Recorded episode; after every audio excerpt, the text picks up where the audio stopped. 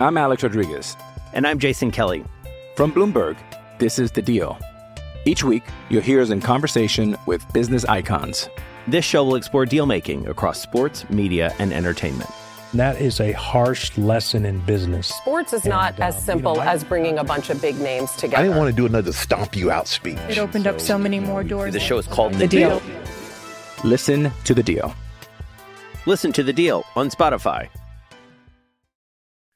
Hey, everybody, welcome back into Letterman Row. I am Austin Ward, joined by Jeremy Birmingham. This is a Byers Auto rapid reaction, and only maybe at Ohio State, uh, and only maybe at this specific time where the defensive coaching staff is under so much uh, spotlight and scrutiny. Burham, would we be talking about a defensive analyst? Although this isn't your run of the mill guy that Ohio State is adding to the program, as Letterman Row uh, confirmed on Wednesday night. Uh, Paul Rhoads, former Ohio State head coach, or Iowa State head coach, excuse me, uh, is joining Ohio State in that analyst role. He's been a number of places. He had some of the best defenses in the country when he was at Pittsburgh.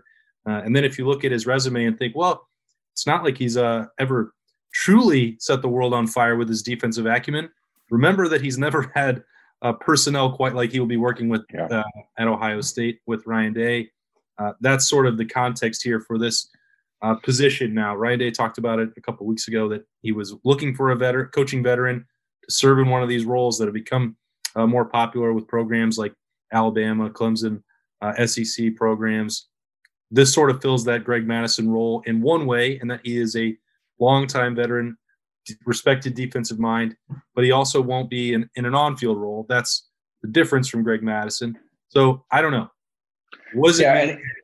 I don't know, man. He's also not. He's also not like seventy years old. He doesn't have the NFL experience that um, you know we initially thought the Buckeyes were going to be looking for. But he is a seven-year head coach in a in a Big Twelve program. He's a guy that has obviously been around the block. He knew Ryan Day very well. He's had a stint at Ohio State back in the '90s. He's a guy that coached with Jeff Hafley. Like, there's a lot of shared philosophy stuff. I think it it makes sense. And I think, and, and we'll talk more about this, I'm sure, but like in the event that Al Washington decides to take the Tennessee job, Paul Rhoads could be a pretty overqualified candidate as a linebacker coach while you then look at someone else. So I think right now it's just kind of trying to fill in some spots. Um, and certainly, like I said, he makes sense in a lot of different ways, except for the fact that we had initially thought that this hire could be a, an NFL guy. But if you can get a guy who's a 30 year college vet, why why worry about an NFL guy? Yeah, I, I crammed a lot into that intro for this because I thought, I mean, it's it's an interesting hire, and I wouldn't have thought there'd be any sort of, uh, you know, negative reaction to it. But that one of the first, you know, comments that we got was, "Well, this guy's had some terrible defenses," and yeah, I mean, Arizona wasn't that great, but um, Ohio State's not looking for somebody to come in and be the defensive coordinator. They're not even looking for Paul Rhoads to be a position coach. He won't be working on the field with people. He's going to be scouting future opponents. He's going to be you know breaking down film. He's going to be looking for tendencies. He's going to be mentoring coaches behind the scenes, which with Matt Barnes and Parker Fleming, with two on the younger uh, younger side of coaches, that's what you want. It's you know if if you were looking for a defensive coordinator savior, Paul Rhoads would not be the guy. And as you said, maybe he would be overqualified if you even want a position coach. That's not this role that he's being asked to fill at this point. No, it's not part of the plan, but I, I like to have contingencies in place. It's just the way that my brain operates. I, you know, we're still waiting on Al Washington, but what you get out of Paul Rhoads is, like I said, a 30 year college veteran, a guy that's been around. He's been in the Pac 12, he's been in the Big 12, he's been in the Big 10. He understands the, the nature of, of college football and the way that the game is changing. And it was very clear from the start when Ryan Day decided to promote Parker Fleming that what they were looking for was someone who understood scheme and somebody who could help you know put the defense into into perspective not necessarily somebody to help coach it or to change anything with you know uh, schematic stuff. He's a guy that's there to watch other play watch other schools and see okay this is what they do. He's he's a, looking for tendencies. He's looking for game plan stuff. He's not going to come in and upset Kerry Coombs' scheme or Ryan Day's scheme. Okay, so the other part, obviously, that this goes hand in hand with, and maybe we'll have to do another Byers Auto rapid reaction um, by the time this is over. Who knows? Although it has dragged on at this point for a little more than 72 hours. Al Washington is the big, you know, hanging Chad here that must be determined. Um, he's had that offer from Tennessee. Uh, Letterman Row sources, uh, both here and with knowledge of Tennessee's offer, have have suggested indicated that it would be 1.5 million dollars, uh, the coordinator role, a three-year deal to go down to Tennessee. That has been countered by Ohio State, um, not financially. They, they cannot and will not. I mean, I guess they could. They will not match that offer from Tennessee financially. What they will do, again, sources uh, with now direct knowledge of the discussions with Al Washington, he would become the run game coordinator for Ohio State. There is an enhanced financial package. I do not know as we sit here on Wednesday night what exactly would be in that new contract. I know that it won't be 1.5 million dollars. Um, he's going to get a chance to stay with a program that can compete for national championships, uh, work with experienced uh, an experienced coach in Kerry Coombs, help alongside to coordinate, but not be a co-defensive coordinator necessarily. Uh, although he would have his responsibilities there in the front seven, um, gets to stay in his hometown and probably in a year's time get a much better job than Tennessee. Those are the two things that are on the table. It would be unfair of me to say that it's leaning one way or the other because I think it is a difficult decision. Although there are people inside the Woody Hayes Athletic Center that believe uh, that when Al Washington has come to work the last couple days, that he's doing so intending to remain. Yeah, I mean, it doesn't seem like it should be a difficult decision for most people who are looking at the state of the two programs. When you're talking about a million dollar raise, you're talking about the opportunity to go and get this extra responsibility and this opportunity to start padding your resume. But you know, ultimately, the, the questions that Ohio State has to be asking Al Washington is what what do you want out of this? What is your goal? I mean, obviously you'd figure a, a you know guy who's in what 35, 36 years old, he's going to want to be a head coach eventually. Um, there is going to come a point where he's going to want and need an opportunity to be a defensive coordinator. I don't know that Tennessee's current situation, when they're almost certainly going to be on probation and certainly going to have some NCAA violations to contend with, and the fact that they have a brand new administration with new AD, new coach, it's probably not going to last very long. Um, but at the same time, you have to ask: Is does Ohio State believe that he's ready to be a guy to to be a tagged co-defensive coordinator? And I don't think that that's the case, and I I don't know that.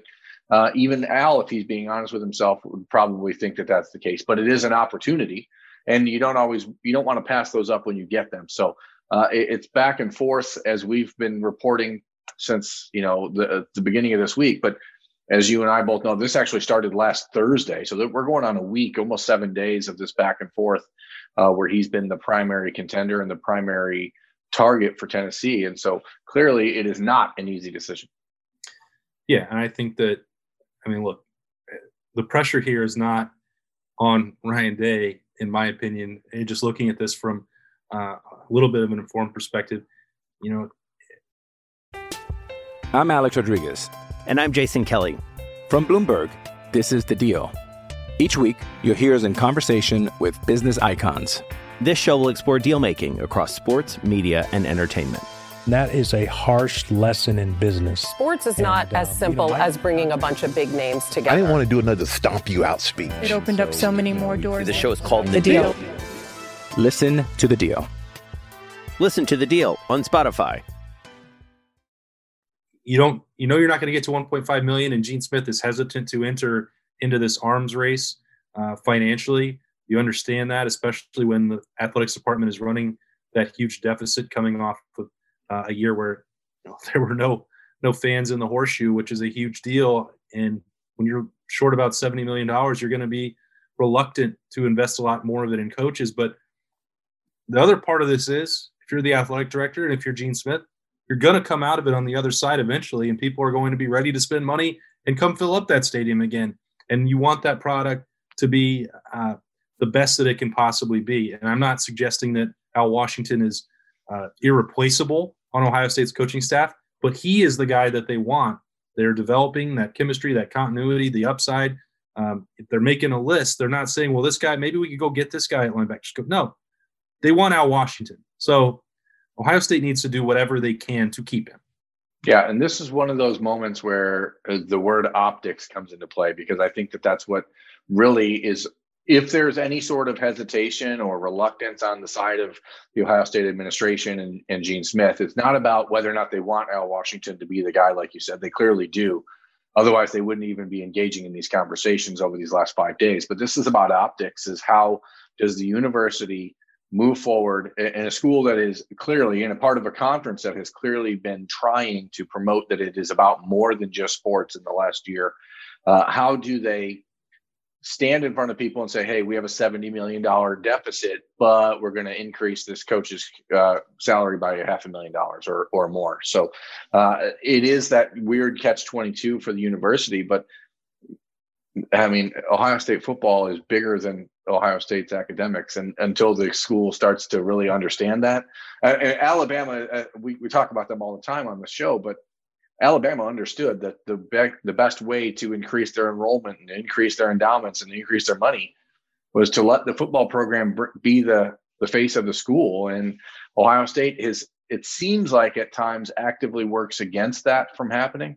Um, and, and, while this seems like a minuscule thing, you know, a, a raise for a linebacker coach, it's just sort of a, a, a you know a big picture thing about what is going on in, in the state of the Big Ten versus the SEC.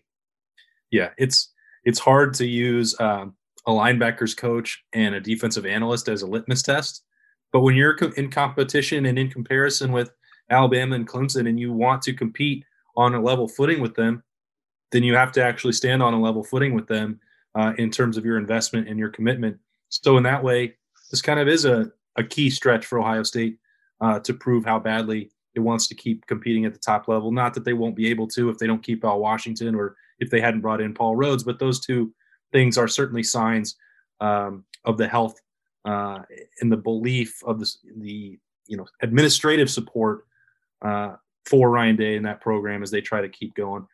We don't need to talk about it much more than that because we probably will when Al Washington makes uh, a final decision about what he wants to do moving forward. So we'll wrap things up here on Rapid Reaction. It's brought to you by Byers Auto. He's Berm. I'm Austin Ward. Stay with us for full coverage of the Ohio State Buckeyes all year at LettermanRow.com. Okay, round two. Name something that's not boring. A laundry? Ooh, a book club. Computer solitaire, huh? Ah, oh, sorry. We were looking for Chumba Casino. That's right. ChumbaCasino.com has over 100 casino style games. Join today and play for free for your chance to redeem some serious prizes. ChumbaCasino.com. No purchase necessary. Full prohibited by law. 18 plus terms and conditions apply. See website for details.